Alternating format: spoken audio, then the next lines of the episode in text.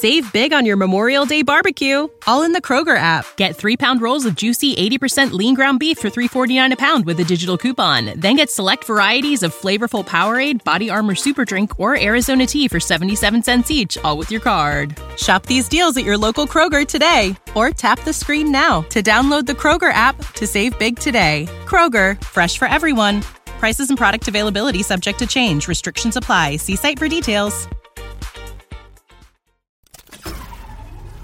This tea is piping hot. Get the latest celebrity news first all day long with hot headlines from OKMagazine.com. Meri Brown wrestled with the decision to tell Kody and Robyn that she would be moving her clothing business to Utah in a sneak peek for the Sunday, September 24th episode of Sister Wives. I'd like my relationship with Kody to get to a place where we have a good marriage relationship, but that's not where it is right now, Meri confesses in the clip. And I feel like when I tell him I'm going to be moving my business up to the band B, he's going to interpret that as that I am done with this relationship, she explains. And that's not where I am. In another portion of the preview, Meri shares that it is important to her to let Robyn know that she's moving her clothing business from Flagstaff, Arizona. Because she's the only one who's really going to care and is honestly going to kind of have a problem with it. Meri admits that thinking about it has been causing her a lot of anxiety.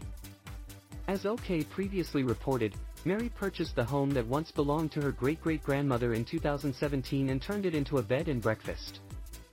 Lizzie's Heritage Inn is located in Parowan, Utah, and for some time, while still living in Flagstaff, Meri would travel back and forth to help run the business.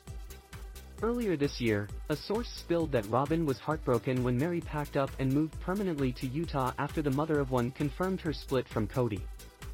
She doesn't understand why Kody won't try keeping the family together, a source dished. Robyn is not happy about Meri's move. She wants some of the family to stay together and would prefer it be Meri. Kody and Meri tied the knot in 1990 and were married for more than 30 years before deciding to call it quits. After more than a decade of working on our relationship in our own unique ways, we have made the decision to permanently terminate our marriage relationship, they wrote in a joint statement.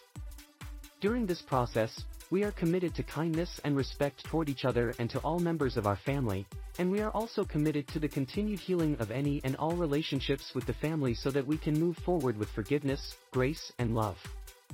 ET reported the exclusive sneak peek.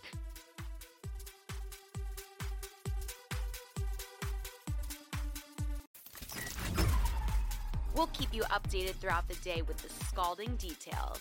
For more fiery headlines, visit OKMagazine.com and hit subscribe.